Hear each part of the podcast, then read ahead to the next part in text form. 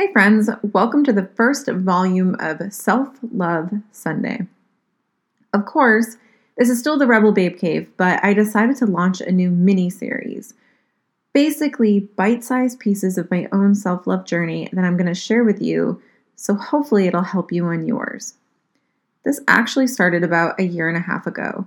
After hosting some self love challenges, I decided, you know, I was going to send out this weekly newsletter sharing my struggles, lessons, and wins in the world of self love. It pushed me to get really deep and real, and the response I got was pretty amazing. I received a lot of emails from readers who would tell me that it was exactly what they needed to hear, that they could relate to what I was going through all the time at the time, and and you know how helpful that these emails were. So I decided that recording them and putting them on this channel would be a great new platform for them.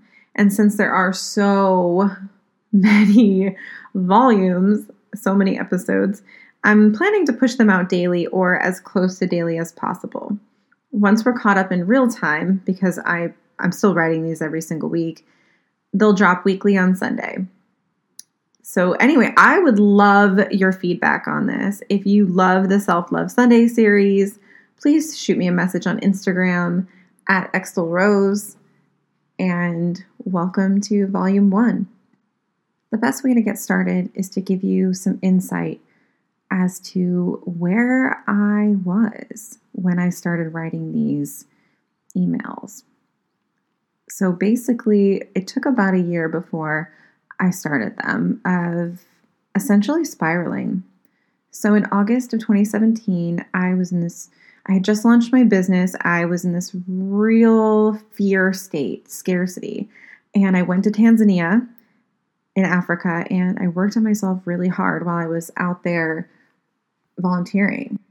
You know, when I came back, I was able to get my shit together. I got back on my training in nutrition.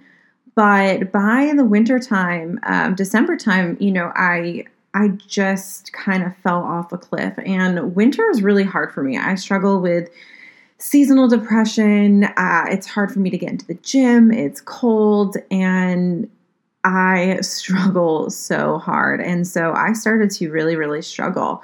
My dog, I found out my dog had cancer um, in the beginning of 2018 that was devastating. You know, I, I loved her. That was my little girl. And my sister ended up in the hospital and almost died. So I kind of just, in about mid March, said, fuck it. I dropped my nutrition. Um, I had to get surgery on my breasts. Um, I had had a couple of surgeries before and they were just not what I wanted. I was so unhappy. It was too big. I didn't want that. Um, you know, I recovered, I got back to training, and then, you know, my my dog finally died in August and my mother actually had a mental breakdown in front of my eyes.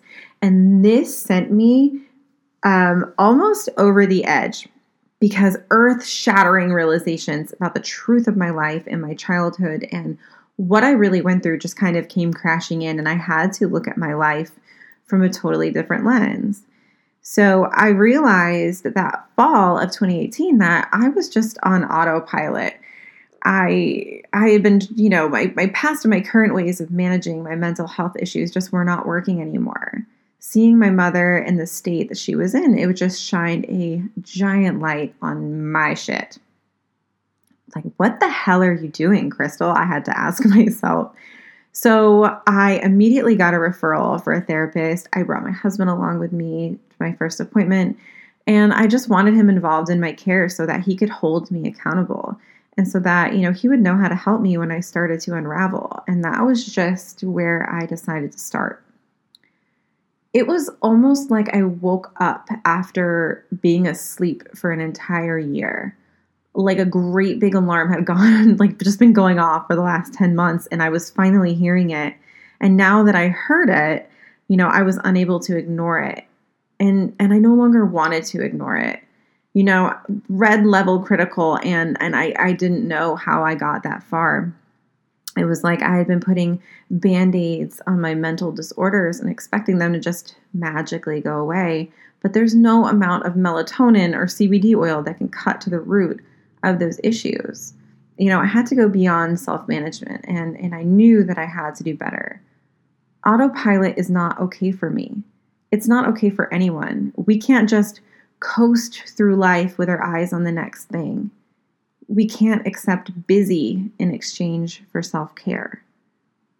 I'm really excited to share this journey with you guys this journey of all around health, self love, and next episode, I'll share how I'm reworking my lifestyle to fit where I'm at now and how I'm working towards where I want to be.